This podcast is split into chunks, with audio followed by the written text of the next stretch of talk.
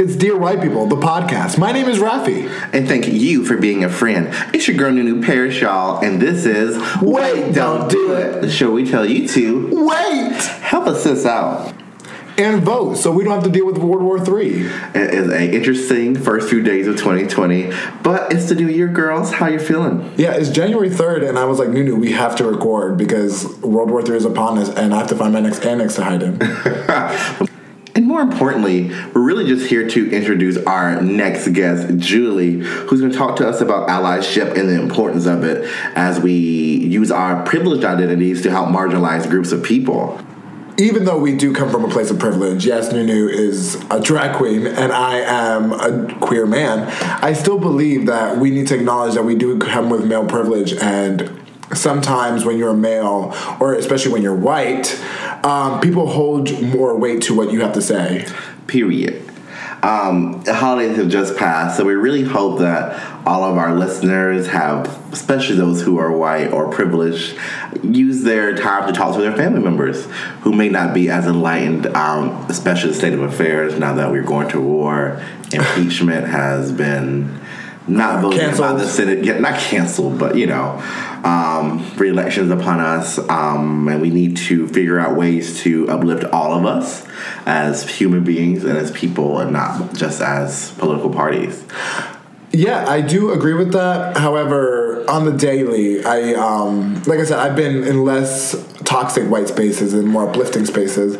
However, I will say, going in, like now that I haven't been so invested in these toxic places, it's even more triggering to walk back into them because I, I see that now everyone's talking about what's going on with the government, but when we had kids in cages, when we had we that travel ban, no, we, we still have kids in cages. Someone from Nigeria just died in, in under ICE detainment, by the way. Yes. So um, the the Islamic travel ban, all oh, those yeah. things, no one was talking about that when that was going on, and now everyone's up in arms. I'm like, then talk to your family members. Don't talk to me. Don't talk to, well, they don't talk to me, but don't talk to your white friends about it who think like you and don't really think about the situation past the surface level, period. Yeah, absolutely. I do think people aren't aware of how real it is. You know, I just came back from a trip from Asheville, North Carolina, uh-huh. with all my friends, just reading the New Year. And it, while I did enjoy it, it was hard for myself and my boyfriend to honestly be in, in that space, and it's for multiple reasons. Um, as you know, last season on our podcast, all three of us were involved in the Capital Pride uh, pandemic of sorts. Pandemic, yeah. Um, wherein, you know, the idea of someone shooting caused such panic, it disrupted the Pride Parade. Yeah. We were walking in where we had to really hide in multiple spaces, um, which, you know, really brought about that sense of danger.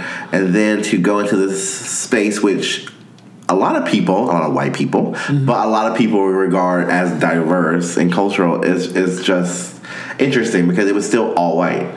It was, oh, because people I, always talked about Asheville as being very diverse and, and progressive and, and the New York of the South. And while I'm going to the Bojangles and I go into the Bojangles and I walk, see people with Keep America Great hats, you know, and I see the stairs. It's it's, it's a reality for us, and it, it it's upsetting. It's off-putting, and I do think it's kind of an attack on not only mine, but, you know, other people of color who live in these areas constantly or in these spaces constantly. It's attacking our mental health, and, you know, that's what's imp- impacting so much the progression of our culture, our race, our, our species, essentially. Does North Carolina feel different to you going back in Trump America than it did? Yeah, absolutely. I mean, it's so weird and honestly just really surreal because I used to be in that space, and I used to work in the same kind of counties and be in those kind of schools, and I felt very okay. I felt very safe, and I felt very... I, I wasn't aware of, you know, all the all the underlying tensions and what were microaggressions and what were specific things to subvert, you know, progress for racial um, rights as well as L G B T Q rights. It, it, it's just very interesting to go back because you just see it all now, and you can see how divided it's been since twenty sixteen. Um, and I and I grew up there most of my life, and I never felt that before until there. You know, you feel more comfortable more here, where it's, it's more yeah. diverse, despite us being the center of attack for World War Three. um, me going back to Surrey County was interesting. um, because I'm from North Carolina too, and uh, my family still lives, still lives down there. And I want, I, I mean, I make a specific point to not go out in North Carolina. I don't go to the Walmart anymore. I went with my dad one time, and it was dead, thank God.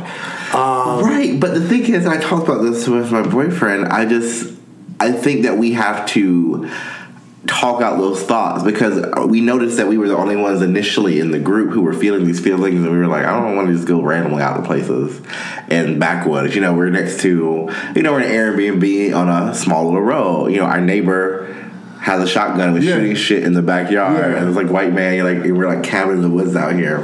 And while these things are just, but there was, you know, di- it was a diverse group though, wasn't it? It was a diverse group, but it was not a diverse area. Like I, I had to get used to being the only black people in the restaurant. Again, yeah, but which, you're the you're. I'm saying, but like, to the other people, like there was Asian people there. Right. There was another black man. Did they not feel? I don't think they felt uncomfortable, because not only do they still live there, live there or in the area, but they are.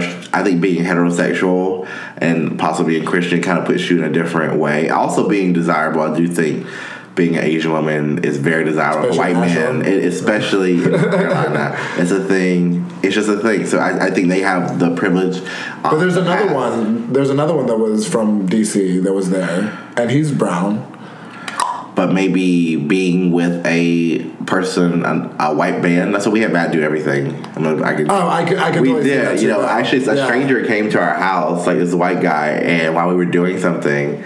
And the way the Airbnb was set up, it was kind of, it wasn't like sketchy. It's just that the owner didn't have any blinds on anything, so their windows are open. So the windows were open except for like in the bedroom. So like, like the back door, there was no blinds. The front, you can see the living room. Yeah, that's horrifying. It's, yeah, it was horrifying, right? So a white guy comes out in the middle of the game. We're all like, we're like, Matt, Matt, go to the door. We spread out. Because I, I think I think it's a reality. I mean, that's a funny situation, but reality is we, as a group of color, felt that Matt needed to handle the situations to yeah. go into the stores to make sure yeah. that things were okay. And what I found in Asheville was that it is not as diverse, but the white people are not uh, off-put. You know, they are welcome to interact with you. I, even though I was the only black people in the restaurant, that people were so very friendly and nice. But so, but you did still see Trump people. Yes, and it wasn't in actually downtown Asheville, but, you know, any outlying part of Asheville, which is most of yeah. western North Carolina, is that. So I, so I did see that. I did see all the stereotypes, the trucks, the guns, the banners, yeah. the whatever, whatever. I had to get out and that's in Virginia. Real. I had to get out in Virginia to put gas. And I, I have to think of, yeah. Now that and you, you have to be yeah, aware of where yeah, you go get gas. Yeah. That is such a stressful yeah. thing. Like, we had to, on this eight-hour drive, had to find, like, I want to make sure it's on a road. It's on a road. It's on a road. What, what, yeah. what, that, what, like, with other stuff, like restaurants next to it. What Matt had to do was literally go on Google Maps and find where the next college town was in Virginia, because college town tends to be more open and liberal, and then find a place, and it actually did work. But like, that's what you have to do, because you just can't stop anywhere. You can't at all, at all, and that's crazy. And we're men, we're men. So I, like I said, I've been watching a lot of, not to veer off too off the course, but I've, I've been watching a lot of um, those murder mystery shows, and it's crazy. Every single victim I've seen that's been murdered has been a woman, by either their jealous boyfriend, a first date that got turned down after the second date. It, it's just like, it's astounding to me how I do realize now way more that I'm a man, so I feel a lot safer going into things. But imagine being like a, a black woman, like I said, like right. the unprotected. I the actually most unprotected do not person. feel safe like at all, but I do re- have to consciously realize that my stature and my look yes. make me feel safe. Yes, yes. So that's I what have saying. to like because we're bigger, confident. Yeah, but I'm like, oh my gosh. That's why I, I mean I walk. I mean to be real, I walk around D C with a white fur coat. Um, and I and I obviously I feel safe. But so fur, uh, yeah, faux fur. I always make sure to say that, because you never know with these crazy uh, people that hate fur. Um, not that saying like, y'all are crazy. But. I don't think the same thing. I was like, why did you say that? Not that y'all are crazy, but I mean, if you throw red paint at me, if I'm wearing my white fur, I'm going to call you crazy. um, um, so I want I sachet, shantay, all that with my white fur coat. I feel safe. However, I do have to carry that energy with me, because I do feel like I could, because I'm gay, I'm brown, I'm, I could be a target in a white fur coat. I'm clearly gay, probably. I could have money, all those things. But I noticed, like I said, I you gotta walk around asserting yourself because you have. I don't. I couldn't imagine uh, to end the point. I couldn't imagine being a female because that is a stress that I, that stress that I'm starting to realize could really like affect somebody, right? No, yeah. I mean, I never took that as account until now. Right. I mean, in any gender studies class, you'll learn that you know the threat of rape in general for any. Uh, person identified as a woman is, is so real. Yeah. Um, just because there is so much victim blaming and yeah. no accountability, but we even know males encounter this and still, because of the stigmas, will not get the treatment or help they, they need. But I think it's important to know that your people, people of color in your life uh-huh. have to go through all these mental strains. Like, yeah. I have to think Period. about what I look like, how I'm presenting myself, where I'm going all the time. I realize certain things like, you know what I think makes me less threatening? Uh-huh. Having glasses. You, yeah, you actually did bring that up, and you always. I remember one time you said this, and it never. I never forgot it. But you were like, I just want to always come across as non-threatening. Right. And, and I, I never thought that. I never understood that. And my, we had a diversity training when I was a teacher in this mm-hmm. really non-diverse school, or county, really. And I remember saying that in the group, and they were like, what? Because I was the only black male teacher then. I was yeah. like, oh, I just come across as a non-threatening black guy. And they were like, what? I was like, it's true. Like, that's what you have to do. That's why people were okay with me, or white people were okay with me around. You said that in front of them? Yeah, that's true. Yeah, that's true, but how they react, because that could not be true. They're kind of like, ha, ha, ha. I was like, it's kind of real. It's real. And I did have, I mean, the younger people were like, yeah, you're right. I mean, it's real, and I, and I and I have that and I have that privilege because some people don't have that demeanor, that personality. Uh-huh. You know, they've been through things, or they just have that's not their their nature, which is okay, mm-hmm. and they have to navigate it in different ways. Because if you are raised or you come across mm-hmm. more aggressive, then you are put in more danger yeah. when versus someone who may just be more passive in general or know how to control those emotions. Mm-hmm. But do we do that in schools? Do we do that for our children? Ugh. I wouldn't say so. No.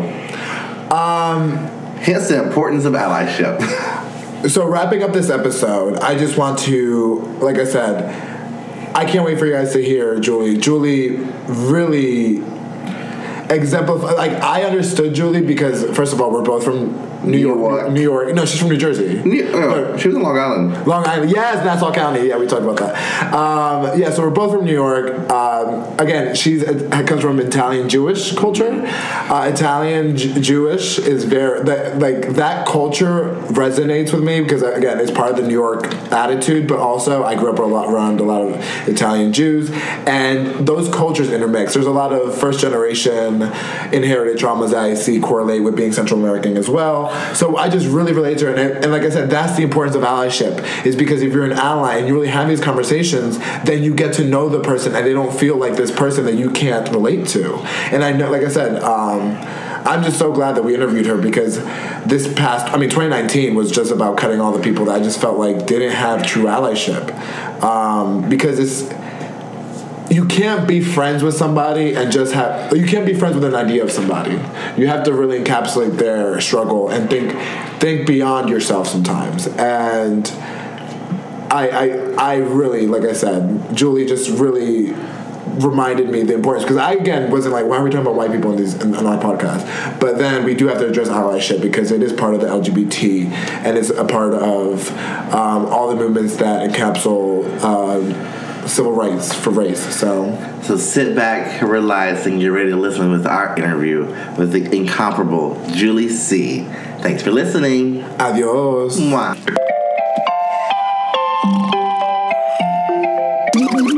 Okay, okay, whoa, whoa, Holiday. Wait, hold on, hold on, Holiday.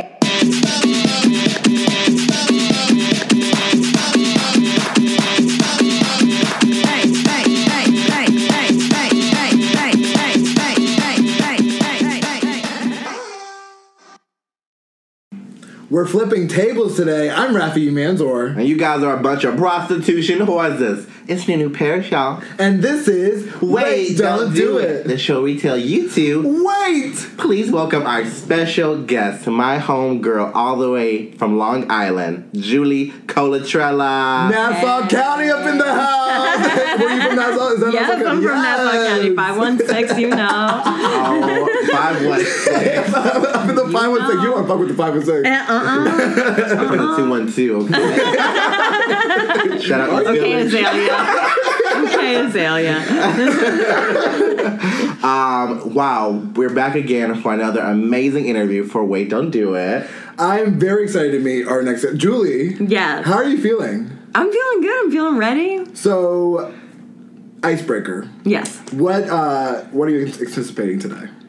I don't know at all because I was told I was going to be asked about art, and now I'm not sure if we're going to be on that topic at all, but I know it's going to be a fun ride no matter what. We're going to talk about everything. We're going to talk about everything. So what are we talking about? Oh, my gosh. So today's goal is to shed light on how to break the cycle of intergenerational family oppression and discrimination as people with one or more marginalized identities. In layman's terms, you know, how does Julie, with her white, Christian, straight identity, deal with... Um, Do I have a white, Christian, straight identity? I'm just kidding. How do you identify? Um, well, I am white, so that part is, that part is correct. Italian Jew? I am an Italian Jew, yes. Oh, wow. I was born in New Jersey, the raised on Long Island. The two marginalized groups in white culture. I really, I, the, well, yeah, I guess so. I mean, I don't know if Italians are still marginalized, but anyway, I am an Italian from New Jersey. I'm also a Jew from Long Island, so okay. I have all of that wrapped up into one, and I'm also gay, so that, that's fun. Well, I heard there's a legend behind Julie. What's the legend of Julie? The legend? The yeah, legend. Because he, like, he's talking about you all the time. Oh my god. I, yeah. Oh. So tell us about yourself. Where did it all start? How was growing up in Nassau? Because, honey, I remember my experiences in Long Island. Yeah, Long Island sucks. Um, well, I was born in New Jersey, and I didn't move until my parents got divorced when I was eight. Oh, and wow. So then I moved to Long Island because my mom's brother lives there. We lived there at the time. And so we moved in with him and his wife. And so it was my aunt, my uncle, my mom, and me all living in a house together for about a year.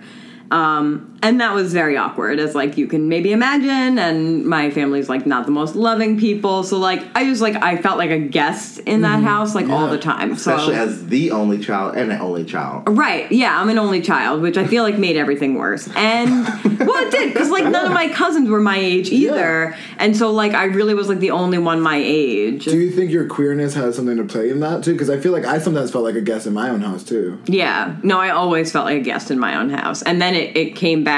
I guess I'll come back to that later, but it yeah. do, it does come back eventually. We'll, we'll, I became one. Yeah, we're, still, we're still we're still in the beginning. So, yes, you know, I met Julie in a lovely grad school interview. She's wearing this flamingo like shirt blazer, right? I'm sure I was. Yeah. Oh yeah, that was about right. And I was so intimidated. Oh my god, what? Why? You said you were competition. I was like, like your fear. I was like, oh my gosh, how am I gonna get this program? Oh my god, this girl. But we both in here, so doesn't matter. Yes, exactly. Um and. We really just wanted to, and something I really admire about you is that you're white, but you also have learned to come from a toxic kind of family background that deals with a lot with like prejudice and racism, and be able to kind of break that cycle and be an ally for, obviously, being a queer person, we're allies to our own people, but also other races, other identities, and um, our program focused like so much on multiculturalism, you know. Yeah. Um, and, and I loved hearing your takes on life.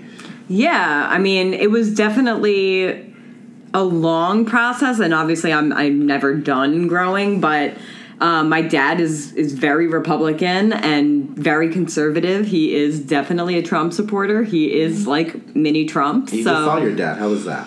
It was not good. It was really not good. Um, I tried to be good. I talked about it with my therapist before he came, oh, and yeah. she was like, you can like maybe not engage with the political stuff. And I was like, totally, totally. I'm going to be zen, zen, zen.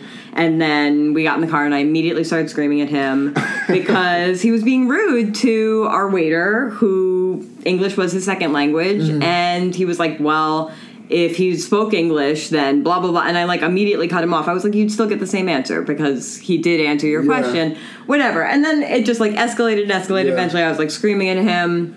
So we have a very tense relationship. Mm-hmm. We've all, we've always had a tense relationship. I've always known that he was like a bigoted Republican racist, like, and not a huge fan of gay people. And so like when I was first realizing that I was gay, it was very hard to not get my like heart and soul involved in mm-hmm. all of our arguments about politics. So like they say, like the personal is political, and like truly it is. Like every time we had a political argument, I'd be, like, crying and screaming as, like, like a fourteen, fifteen-year-old child, basically, because, like, he was like hurting me. Like yeah. he was talking about me, but he didn't know he was talking about me. And so like, I think just from having had that experience, like I got used to fighting and like crying and being raw and not agreeing with him about a lot of things. Because you said, are you an only child? Yeah. Okay, so you don't have any uh, siblings to like kind of test how they no, would have turned out. Nobody can mitigate the craziness. Nobody's there for anybody else to focus on. Yeah. I think that made everything so much more intense. Yeah. And it's hard when they don't know. I remember in North Carolina, I don't know if you remember this. I can't, it was H B one or it was like something. It was like some house bill that was like criminalized, like, you know, making sure gay marriage was really not. Oh, I remember that. Yeah, right. That was and like I, I went to vote, and then my mom voted. It was before I came out. Okay, and my mom voted for. I was like, and the whole time I was like, do not vote for this. Please do not vote for this. Yeah. Um, and it, it's just such a frustrating. That feeling. when that when that passed that day in North Carolina, I remember that time. I was like, damn, got repealed later. Yeah, hey. But like I, that's when I felt like this is never gonna end. I really felt like I was never gonna be happy as a gay man, and they don't under people don't understand. Like, and I'm sure like your your parents probably did, like when you had those younger conversations with them, they were like, oh, well, shit, this is just teen angst, right? Of course. They, like, dismiss it, but, like, the fact that you're a fully-fledged adult with a master's degree, uh, instilling values in kids, you would think that would have, like, a effect on anything. She's a counselor, too, and just yeah. so y'all have the content. Yes. Yeah. Yeah. Yes, and that's, so that's, like, what part of our fight was about this weekend with my dad. I was, like, because I was, like, screaming. It was mostly centered around immigration, and mm. a lot of the kids that I work with are immigrants, yeah. and, and I don't ask their status, but a lot of them... Maybe that's in question right now. Yeah. And and so they're scared and they don't know what they're going to do after high school, and college yeah. is a big question mark for them. So, and I feel that every single yeah. day, and I yeah. talk to them every single day about it. Yeah. And like I talk to their families and they're stressed and it's just terrible. So anyway, so when my dad is like basically like shitting all over that, I'm like, you're like breaking my heart. Yeah. Like this is what I fight for every single day. Yeah. And you're like taking it and throwing it on the ground. Mm-hmm. So... So we talked about your dad, and we, I, I, I love this allyship you keep saying um, within your speech in general, your rhetoric. Um, let's talk about your mom. I could name names, but if you know Julie, you know her mom. You know my mother. Hello. Oh, I love it. I, honey, I live for a good. Oh, girl, she's in New Jersey right now. Honey, that's why I watch The Real Housewives of New Jersey. I, I love know. a it good New York woman. It sounds just woman. like it. She hear the voice now. She re- it's not an exaggeration. She really does sound like that. And I've done it for her on the phone. She's like, I don't sound like that. I'm like, you really do, though. And then I play a voicemail for people, and they're like, wow, you're not exaggerating. I'm like, no, I'm really, really not. Like, I love a Oh, my God. And she curses woman. twenty times more. More than yeah. me too, and she's always like, "Julie, cursing's not fucking ladylike. You shouldn't curse like a goddamn sailor." Like, it's fucking terrible. Exactly, yes. She's terrible. She's a hot mess. But so you, but you grew up with your mom. Yeah. So how what? What did you see in terms of prejudice, discrimination? What did you see there? Yeah, so my dad, while my dad was like a raging ball of like Trump fire and hatred, like I did, I lived with my mom, and I only saw my dad every other weekend, and so. Mostly, I was being exposed to her, and she was not as political mm. as my dad. My uncle was, so I did get that when we were in the house with him, but that was only for a year. But my mom is kind of, she's a lot more subtle with her racism, and in that way, it almost hurts even more because yeah. she thinks she has this huge heart yeah. and she's always like, oh, you got your brain from your father, but you got your heart from me. And I'm like, really? If I have your heart, we got an issue because you're over here like... Basically, like, she craps on, like, Mexican people. Mm. She craps on black people. Like, she just hates everybody. She's like, nobody should be allowed in this country. I'm like, you're a Jew. Yeah. Like, don't you realize that, like, outside of New York, like, you are a minority. Like, people don't like you. They think you have horns. Like, it's not, you're, like, not white in some places in this country. You don't even realize it because you live in a place where we're all Jewish and we yeah. don't know, which, you know, God bless her. She has a very tiny existence. It's like New York, Long Island, that's it. But... Because New York and Long Island, New Jersey, whatever, are so... Contained, you think? Contained. I mean, it's, in a geogra- it's geographical, too. Yeah. Like, literally, Long Island is blocked from everything else. You have to go either above, below, or through Manhattan. And nobody fucking wants to do it. And yeah. so a lot of people just don't leave. And it's got this weird little, like... insular culture where, like, it just kind of, like, you're just bouncing off of each other, and it's all these same people who, like, all lived on Long Island, all went to the same colleges, and then all came back to Long Island, and they all have the same ideas that, like, you need to be married by thirty, and you need to have children by thirty-four, and, like, you need to have one girl and one boy, and they must go to the best schools, and it's just, like, it's exhausting. Do you think, because I'm from that area, and yeah. I remember what it was like. I yes. remember, I remember uh, uh, the times I went to school with. Yes. But I, you have to think about where they were, in, I guess, when they came over to America at mm-hmm. that time. And I think, like like we were talking about, they were the marginalized people right. of that era. Um, and so, for for white culture. And so do you think that has something to do with that? Because, like, I think if you look at Hispanics and black people, we don't always get along either. Mm-hmm. So do you think that it's that fight for that resource? Is that oh, yeah. fight, like, shit on them? So because it's that inherited trauma that I think that oppressed groups immediately jump to. We got to shit on the people that we can so I can feel better. It's that, you know what I'm saying? No, totally. So do you think that's where that comes from? I mean, I think there's definitely got to be a component of that involved, but I, I mean, that's what always strikes me as, like, sad and ironic, but also, like, kind of hilarious yeah. is that, like, while my mom and my dad are out there voting for Trump, like, we are, we're poor, yeah. like, we're Jewish, like, we're not really gonna benefit from a lot of his policies. Certainly I'm not, as a gay woman, yeah. and somebody who works in public schools, like, I'm not really gonna benefit from Donald Trump's policies, and yet here they are voting for him because they identify with that white American dream of, like, well, one day you'll be the millionaire, mm-hmm. and then you wouldn't want to be taxed this high, would you? Which is yeah. my dad's argument. You're like...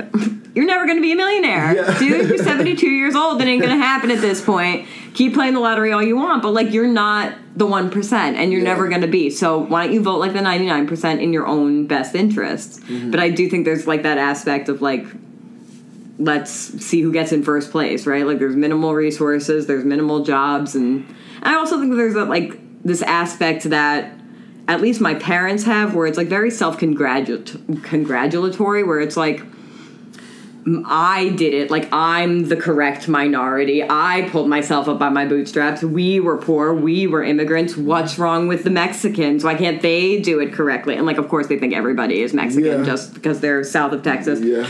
And so, you know, right? Um, but so it's this idea of, like, well, we came here legally, and, like, so why don't you? You're like, you didn't come here legally. There was no law. Like, Ellis Island is literally a thing. Is that legal? Was that legal? Okay, even yeah. if Ellis Island was a thing, it's not like everybody came through yeah. Ellis Island. Yeah. Like, you've got the entire East Coast. Like, some people were in Maine. Some people were probably in Maryland. Some people, like, went to Florida. Not everybody went to Ellis Island. Not everybody was logged.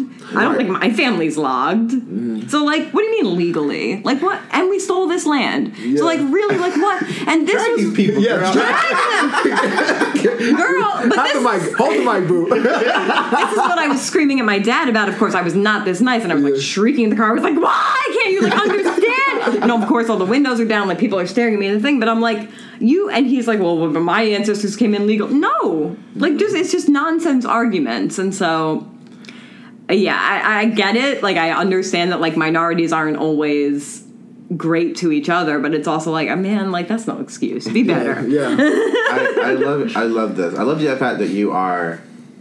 Can you cough? Oh no. Okay. You need a cough. I'll get out of the way. I love that you are sharing all this background, because for so many of our listeners, I think it's important to realize that this is common. There are a lot of uh, white people, people with uh, privileged identities who do have these backgrounds, and their parents and their families and their cousins and everything else are terrible, mm-hmm. and or have these opinions. You know, we get it. We love them. They're, you know, part of our bloodline, whatever, whatever. But how do you start to build that separation from them? And it's probably a little easier for you because when you're queer, you're like, all right, I'm, I'm already not, separate. I'm already yeah. a little separate. So let's just get into that. So, what was the initial reaction to your your queerness? Oh my God, my mom's was hilarious. It was like so just such a her moment because so I knew I was queer when I was fourteen. Um, I had my first girlfriend when I was sixteen. She's out there, girl. Honey. Let's be, now, let me tell you, let's be pulling bitches yes, early. I was trying to get married by seventeen. I was like trying to lock it down. Like, you know, trying to tie. Like, are you? Are you? You know, gotta, yeah, yeah. Listen. First of all, we always find someone that's seven years older than us. Okay, excuse me. Ten years later, I'm still single. Or so for all the ladies out there, uh, she's single. We're gonna put her at you know her Instagram, so you're gonna follow her. Hell, fucking yeah. So anyway, but yeah, so I had my first girlfriend when I was sixteen, and I really like I wasn't. quite ready to tell my mom because, like, I would try it out by being, like, just this, like, very good ally who happened to be the president of the Queers and Allies Club. You're like, come on. I had rainbows all over my room. And my mom literally was like, well, I just thought you liked rainbows. I don't know. Because she has no idea what that means. But I was just like, oh, my God, the signs were so obviously there. Like, I wanted to shop in the men's section of Kohl's. And so, like, I had slowly introduced her to these things. But I could tell that she was uncomfortable, so I didn't really know how to how to approach it. And then one day she walked in on me hooking up with my girlfriend, so that was the end of that. And that's traumatizing. It was so bad. I like leapt off my girlfriend at the speed of light. Like somehow my girlfriend did like some crazy James Bond move, like wound up in the closet hiding. And I was like, well, I didn't even know how you got there. But then she was crying because she didn't want her parents to know that she was queer, yeah. And I was kind of dealing with. Having just accidentally come out to my mom, and so I'm like trying to comfort her, but also I'm like, oh. And so my mom had like, as soon as she came in, she left, ran downstairs, went to the basement. I was like, let me deal with this. So I went downstairs, and she's like folding laundry like furiously. And I come down the basement, I'm like, so obviously we need to talk.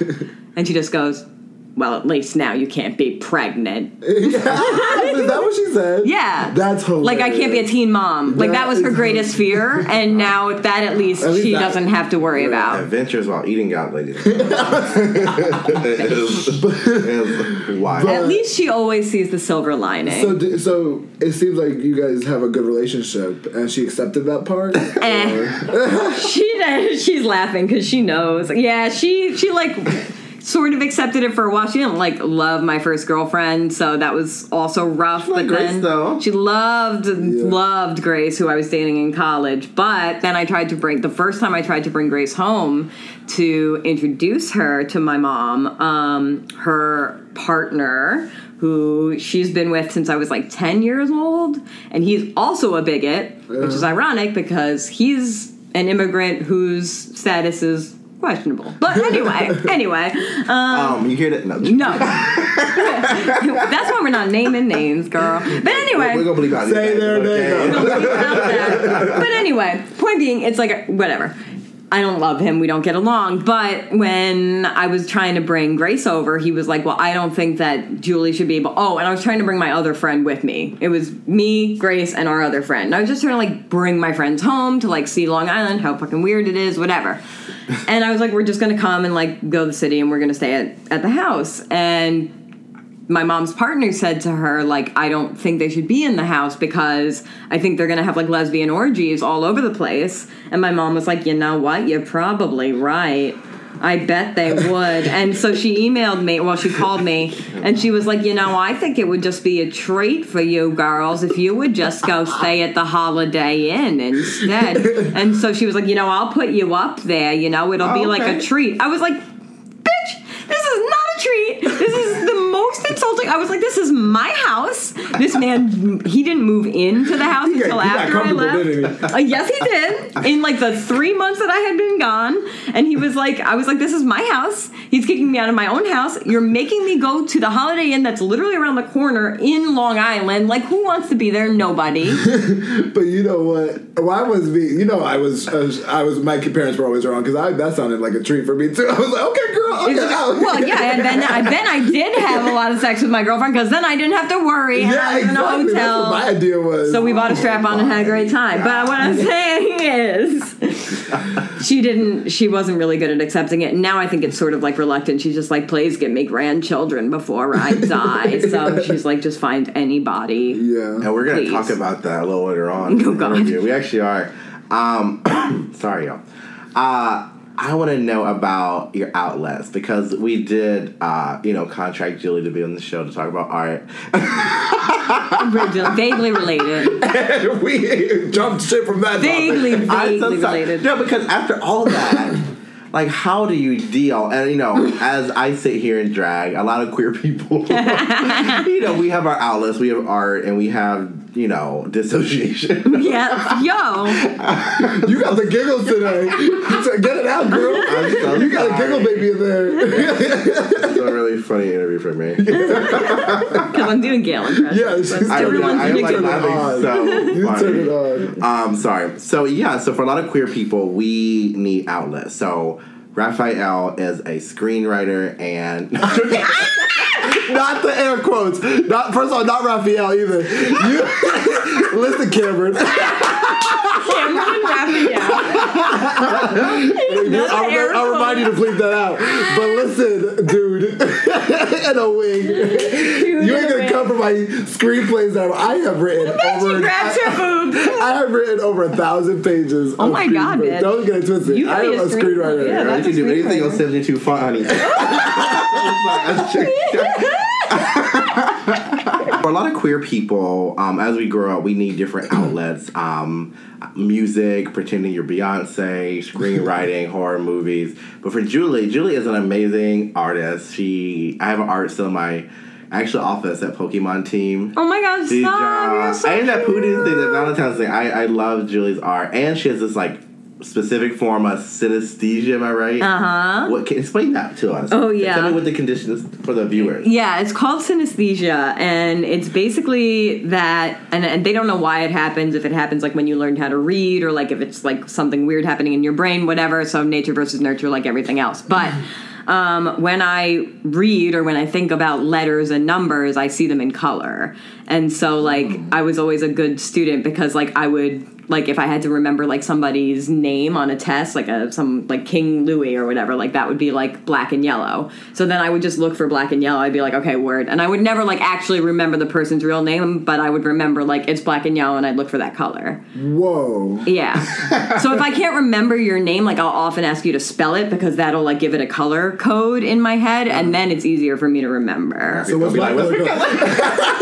It depends how you spell your name. R A F F I. It's mostly red and brown. Yes, red! Oh, see, Leo, girl. We yeah, did. Red's next, a strong next, color. Don't ask. Nunu, what's Nunu's color? Oh, what's N U? N U N U is like like a maroonish, okay. reddish purple, and like an orangey, goldish yellow. See, I told you, you gotta do those colors. I'm telling you. Those colors would look beautiful on you. They all be, be, be. Um, so with art, how, what, what was that process like for you when you were growing up, going between your parents' house and what, what did that look like? What did your art be? Because your art is, like, cute. Yeah. Oh, thank you. um, yeah. It's, it's funny that you said dissociation because I feel like art was my first dissociation, like, without a doubt, because when I was a kid and I would just be me and my dad in his apartment, like, we wouldn't do much. I mean, like, this is, like, the nineties and the early two thousands. There was not really the internet, and certainly my dad couldn't afford it.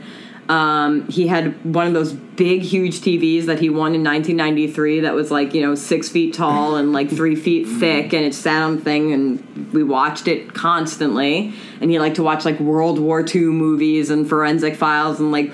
I, I know, Forensic Files. Right? That's a New uh, York thing, too, I guess, right? Because that's I why I'm a true crime addict now. In their apartment. That is why I'm a true crime addict yeah. now. He did that to me, but so like, but I would be bored as a young child watching like old History Channel shit, whatever. And so I would always have a stack of paper with me, and I'd always be drawing. And then like. He would also take me to the bar, um, which I don't know how the hell he got away with this because I was like eight, nine, ten years old. I mean, you could do that back in the day. Remember you could go to the liquor store with your parents back in the day? I guess so. I feel like these days they'd be like, you cannot bring that child. And I would sit at the bar. Like, it's not like I was like chilling at a table. Like, I was at the bar talking to the bartender. Like nine, ten. Oh, and my, my dad would point to the women at the bar and be like, I slept with that one and that one and that one. Your father's a whore master. And I'd be like, yeah. I'd be like chewing on a cheeseburger, like, I don't know what that means. Like, and drawing and just like doing whatever. And that was my way of coping with the fact that like I had nothing in common with these like fifty-year-old dudes at the bar. Like, what am I gonna do? So I drew. Yeah. Um, it's funny because I, the same thing. I remember like, did you, like, what, What inspired you to draw, though? What would get you to draw? What would you be drawing while you were drawing? Oh, animals. I loved animals. I was a big cartoon person and obviously loved Pokemon. Um, I was also really into the Powerpuff Girls for a while, so I was, like, yeah. drawing animals that had Powerpuff Girls eyes. Which one eyes, were you? Which, oh, uh, obviously... It's got to be Buttercup. Rowdy Rough Boy. No. No. The Rowdy. No, I'm Buttercup because I'm angry and, like, I got black hair. That's all you need, right? She's obviously supposed to be the lesbian. But there are parts of me that are bubbles. Like, I love animals, but I'm a Buttercup. Um, your parents seem like, while like, they have their problematic nature, yes. they are super funny, I feel like, and they have a fire to them. Like, do do you, like... That I think that's where this comes from. You like so at least do you see that in them? Is that what you value in them the most? Yeah, I mean, yeah, what do you learn from your parents? Like, what, yeah, because what, what this is like my dad is an interesting character because while he's like the total opposite of me in terms of his politics and how he sees the world. He is also very similar to me in the fact that like we live parallel lives. Like we both spend our entire lives in our apartments. Smoking our various substances that we enjoy smoking, watching Forensic Files, like, by ourselves. Like, and that is what we prefer to do. And, you know, I'm sure that is because that's what I did with him for yeah. most of my early life. And we both have depression, and we both, like, struggle with our anger and our, like, passion. So when I get ramped up to, like, one hundred, like, I know that's my dad. Mm-hmm. But, like, I do it, I think, for good reasons, yeah. whereas, like, he does it for hateful reasons. And... My mom, I think I just have to kind of appreciate how much she loves me and, like, how much she tries to do for me and see her as a person yeah. in order to, like, empathize I, with her. I agree fully because I, I think sometimes, you know, as we have these discussions, you see it on social media, you see it in comments, sometimes you're like, have these family with your, you know, have these conversations with your family's white people, and sometimes they're just like, it's so hard, and maybe it's because a lot of times we're not acknowledging that, like, this is your family, you do love them, and they're human, and they can be funny people. I mean, racism is terrible, but... You gotta hilarious. laugh or you're gonna, you're gonna cry. But, I mean, there, I did there are terrible weekend. people that are hilarious and entertaining. Mm-hmm. And we know so many of our white friends yeah. who are allies, but their parents are problematic. Trump supporters, do all these things, and they turn out different. It's, it's weird to construct a friend that has racist parents, for me at least, because I remember in North Carolina, it gets deep. Because mm-hmm. like I was not allowed to go to some people's homes, and it'd be weird to bring someone home. Um, and But like I said... Do you, did you ever bring someone of color home? Um, well, it's difficult in Long Island because yeah. there are not a lot of people of color. At least in well, the town yeah. that I grew up yeah. in, there were not a lot of people of color. Bridgeport. Like, do you know where Bridgeport is? Yeah, but yeah. I'm from, like, the center of, of Long Island. Okay. I don't want to say exactly what yeah. town, but I don't want to... I would not consider myself skinny, but that's that's my mom talking. Yeah, yeah. Right? Like, yeah. she's so in my period. head. Period. And that's something I had to talk about in therapy because I... And I was talking this to the Uber driver on the way over here because it's just like... People don't understand... five hundred pounds at a child? Well, today... today five hundred today, pounds. Today, I, um, I, I forgot my pants, my training pants at home. So I needed uh, to borrow one of my coworkers. And he's, to, in my mind, half my size because he has a small waist and like he's like very lean. So he was like... just borrow my pants, and he's a small, and I was like, boo, that's not going to fit me. Mm-hmm. Boo, they fit me. And I was like, but like, that's my, not your my, perception. The, my perception is so off on my body, and I have a nutritionist now, and I'm hoping this will kind of like break that body dysmorphia, because I'm actually working for it now. And yeah. I, I've always worked for my body, but in such a different way. It, I was young because I was, I think, less traumatized when I was out of my household. I was in college. I was happier. And I was exercising more. Yeah. But now I'm really committing to my nutrition. Mm-hmm. And so I'm hoping that kind of breaks and I feel like I've earned it more. You know what I'm saying? Mm-hmm. And I think that's what it is. But one hundred percent my uncle is in my head every time I say, like, I'm, I'm hard on myself for my body because I have no reason to. Right. And um, he he reminds me all the time because I feel he was the first person where I would always call us the big girls. Mm-hmm. And he was like, but you're not a big girl. Mm-hmm. And I never, like, understood that. Because yeah. I always see, I always thought that me and him were, like, the same size. And I still think I we are the same size. Him is, but... Oh, that's right, that's right, that's right, that's right, that's right, that's right. She. I was about to say. You don't see his body? Yeah. I was like, I forgot. He's dead. He's dead. Damn. But, um, he could just be in a coma for a minute. But no, um, so that was that was hard to bring home. Yeah. It was overweight. Yeah. Um, and I mean, my uncle was like that too. Like if I like ate anything at Thanksgiving, he'd be like, like I remember I was eating a cookie. He was like, you want to just glue that right to your ass? I was like, oh, thank you. And then I proceeded to eat the cookie. You know, like, and yeah. I probably have like a weird relationship with food as but a you result. Got ass, yeah. Yeah. I do oh, got that yeah. ass, yes. She did that see, good urban dancing class, girl. I've seen it. Yeah, yeah. But I didn't think that I still have problems accepting that part of my body, even though it's a thing that people like, because my mom hates it, right? Yeah. Like a big ass is terrible to her. Yeah. But anyway, this she would be the most hateful and disapproving of my friends who were overweight, who I loved so much. Yeah. And I did not, like, I happen to, like, I guess be attracted to people yeah. who are more overweight. I call them fluffy. Yeah. I'm fluffier. I like fluffier people, whatever. And so, like, for me, I was just like, you're you're hurting these people that I love yeah. so much. And I don't see them as being... Like, she saw them as being disgusting. Yeah. And I was like, I think they're, like, sexy as hell. Like, what's your problem? But do you think she's very... She must be hard on herself. Oh, but she hates her body. And so, hates it. Have you, like... like have you tried to find that compassion to maybe see that might unlock something? Or do you think it's just she's way in there? And she hasn't been... Or do you think she's been told, you're really hard on yourself? You I mean, think- I, I remember when I first went to Smith and I, like, heard the good news of feminism and I yeah. came back for the first time and I was like, Mom, you know, like, you don't have to adhere to, like, the gendered expectations of blah, blah, blah, blah, blah. And she was like, no, Julie, you have to hate your body. Otherwise, you balloon out. And so, so like... Put- in her mind, that's how you police yourself. That's how you avoid becoming a huge, fat, nasty person, according to her. So it's, she's just like she, she. But you that, just hate yourself. You have to. You have Otherwise, to. You will be. How is, how's your relationship with her mother? I mean, how's your relationship with your father's parents, with him? So my mom's relationship with her mom was, like, similar to my relationship with my mom, where they were, like, always cycle. fighting. It's, it's a cycle, and she would always say, like, don't.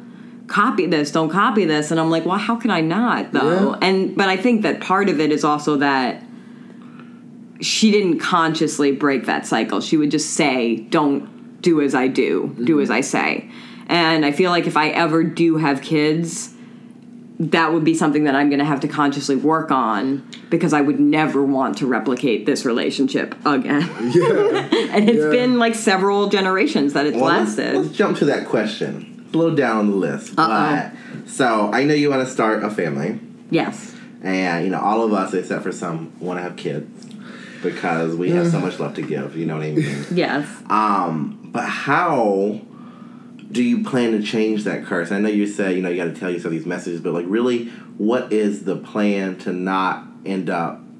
I like, think about that every day, especially because, like, it's got to be one of my greatest fears, right? Like I said, like, my dad and I have the same life. We have parallel lives right now. And so, like, it is so easy for me to just, like, see myself turning into that and just, like, mm. remaining that way for the rest of my life. And so, like, I just feel like it's got to be a very conscious effort to be different from him and to be different from my mom. And if I do raise kids, to raise them in a way that was different and to do what they didn't do, which I think is to admit my flaw, not my flaw, my faults maybe. And so be able to, yeah, they didn't really do that until it was way too late. And then my mom would, like, use me as her therapist. Yeah. And so then it was like, well, this is way too much, and I can't handle seeing this raw vulnerability. But, like, she wouldn't cuddle me when I was a kid. Like, we never snuggled. The first kid I met, like, my friend who was a gay boy in high school was like, I'm going to go home and snuggle with my mom. And I was like, you're going to what? He was like, I'm going to snuggle with mommy. Like, I'm going to hang out with mom. We're going to watch T V tonight. Fucking poofs. I was like, are you kidding me? I used to do that with my mom. Oh my god, that's adorable, yeah, right? My mom yeah. didn't, like, not even when I was a child yeah. did my mother cuddle me. Like, I don't remember being cuddled or snuggling with her. Like, I don't remember any of that. And so she was not, like, a motherly mother. Mm. And so I feel like, first of all, I feel like it probably influences my search for the kind of person that I'm into, which tends to be, like, a motherly individual, yeah. but... There you go. Just like Nunu, she is the most motherly. The mother yeah, called me mother. Nunu. They call me mother, indeed. Um, but yeah, um, I think that I'm just going to have to do a really hard job. I think also empathy is yeah. going to be the main thing. Yeah. And I think that, I mean, this is something that I think about a lot because I'm a counselor. But people just, like, they forget what it's like to be a child. They forget what it's like Folly. to be a teen. Yeah. And they're just, like, they're so ready to grow up and they're so ready to be like, oh, I'm older than you. I'm superior. Like, I can't stand when people yeah. our age even will be like, oh, I'm so old and these people are so young. It's like, we get it. Yeah. Things have changed since you were a child.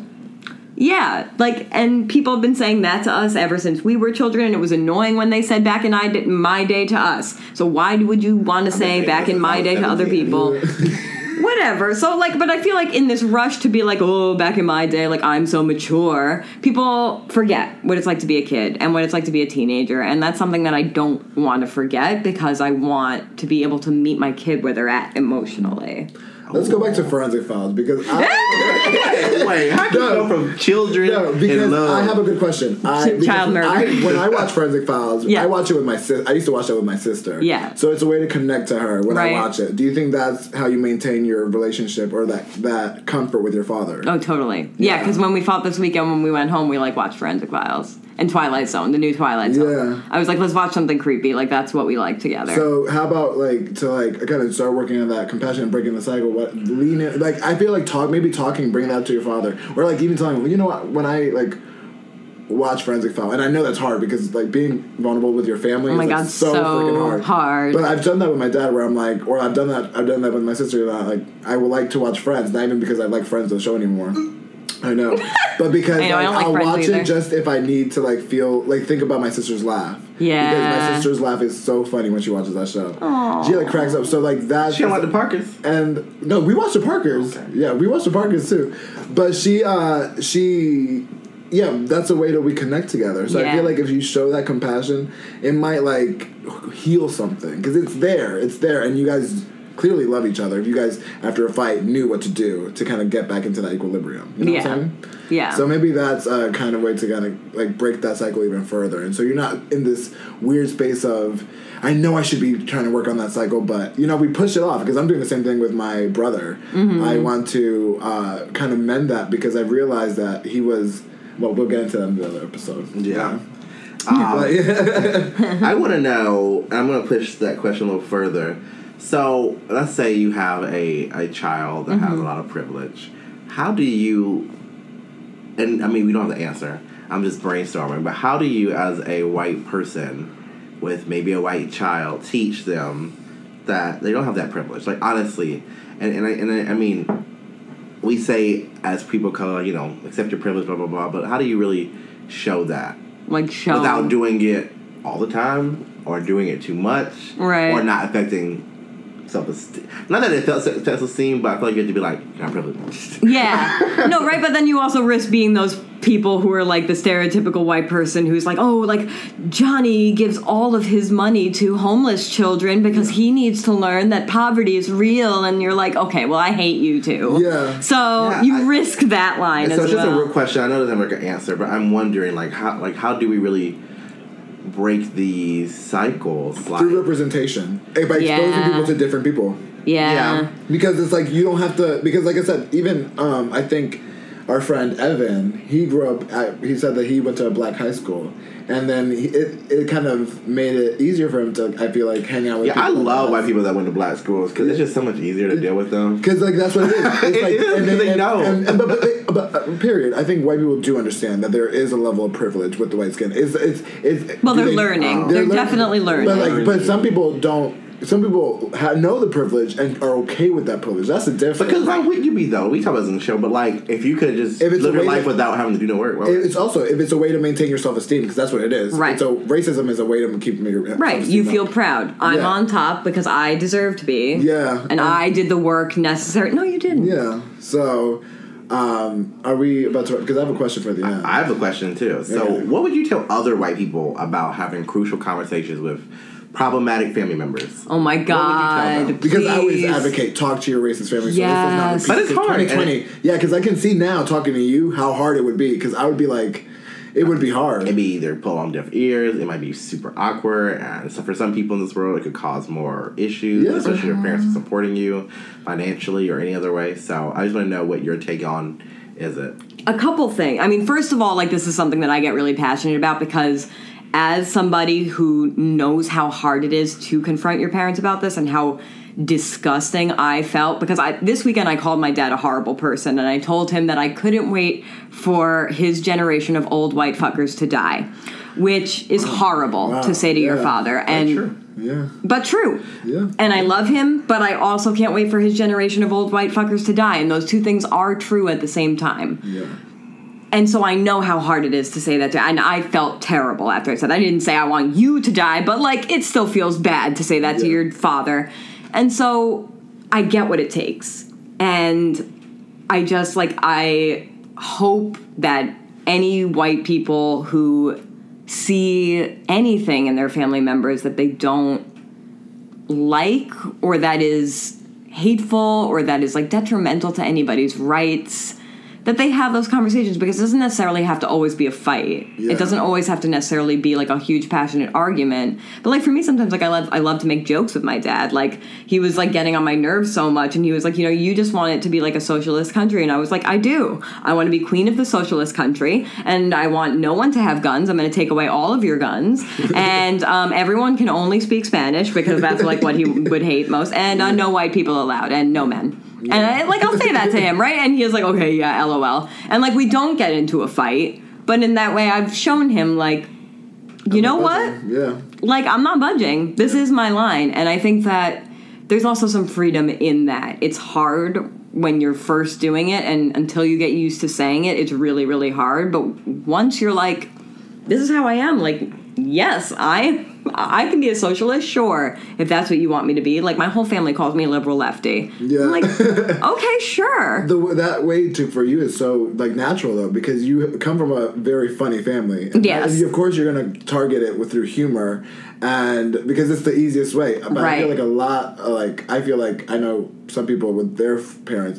Their parents don't have that same character. Right. They have that, like, annoying character. I just, you got to meet them wherever yeah, they are, wherever like, however you talk. Lies, whatever humanity lies with that family, you have to target it. But a lot of people don't even know themselves. So which brings me to a very, like, obvious question. But would you, like, show this to your parents? Because it... It, we've kind of encompassed every kind of question I've had for, for white people with, with parents that are problematic. Right. So how would, would you show them this podcast, and what do you think this would do? Um, I think it would really hurt them, but yeah.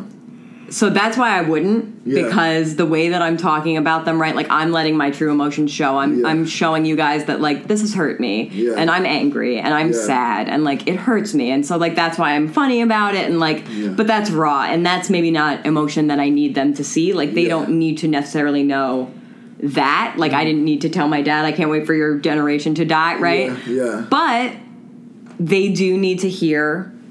when they are incorrect, and I call them out on that. Does he know that you didn't mean that that way? Yes, like, we, the next morning I was yeah. like, I'm sorry. Like, yeah. I didn't mean it that way. Like, also, like, I need to readjust my medication currently. I just know that has to... That, even, I do. I but do. I just know... That, I feel like...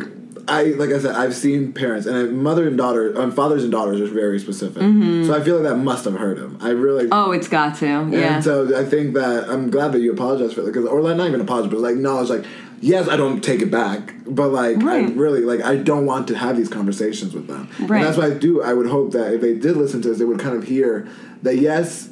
It might hurt them, but you're, they've hurt you. Right. And that's also valid, and that's also important. And they have to accept that accountability. Like, if you, they can be racist, but they have to acknowledge that this is hurting you. And it all you know comes from a place of love. And yeah. Love, love is really what, what drives it all. Because I can tell they love you. I can tell they love you. I can oh, tell they, you they both love me so and, much. And that's yeah. also very apparent because I'm their only child. Yeah. And so all of their energy has always come towards me. And so it's, yeah. it's also then... It's a weird curse and blessing. It's a weird yeah, like, curse and blessing. You have to, like, do everything on your own, and you take on, like, when their parents start being a little more human and you raw, take on like, their emotions. It's just so you, much. And you're like. But I think that's part of the problem. I think that's why a lot of people don't confront their parents is because they're worried that they're going to upset them, right? And yeah. what is the point of upsetting them if they're just going to die soon anyway? Which yeah. I think that a lot of people our yeah. age think. Which, especially when you get to the late twenties, Gary, you're like, ooh. Yeah, but they're not going to die soon. I mean, yeah. look, my dad is seventy-two, and I'm screaming at him like he's not going to die tomorrow. He can still be a better person. Yeah, and like that's a. Growth mindset, and girl. That's a, that's okay. a healing moment. And I feel like that's a healing moment that you wouldn't want to lose, you know? Because, like I said, it clearly is still there, that compassion, that want to have an, like a like an intimate relationship with your father is still there because you want to. Uh, you still go to like Forensic Files to cope with it and stuff like that. So that coping is still there. So I think that, like I said, it, I I would test the waters, but I want, I, I'm just fascinated to see if they would actually if, I, if they heard you. He said, a, "No more politics from me." Oh, uh, okay. And oh, that's a big step, though. That of. Is don't a big step. Don't, don't yeah. Look, he can't he can't actually hold that true. The next time we hang out, we will be talking politics. But for him, that is a big step. That's to a big say, step, yeah, because no like, more. Yeah, because it's like kind of like fine, like it's a putting of respect into your conversation, right. Almost like it's not, like I'm not going to convince you. Yeah. Which finally, that I'm thirty years old, I think it's like. Oh, you know what? I'm not going to be able to mold your brain into a Republican Nazi. You're thirty? I know, bitch. I'm old.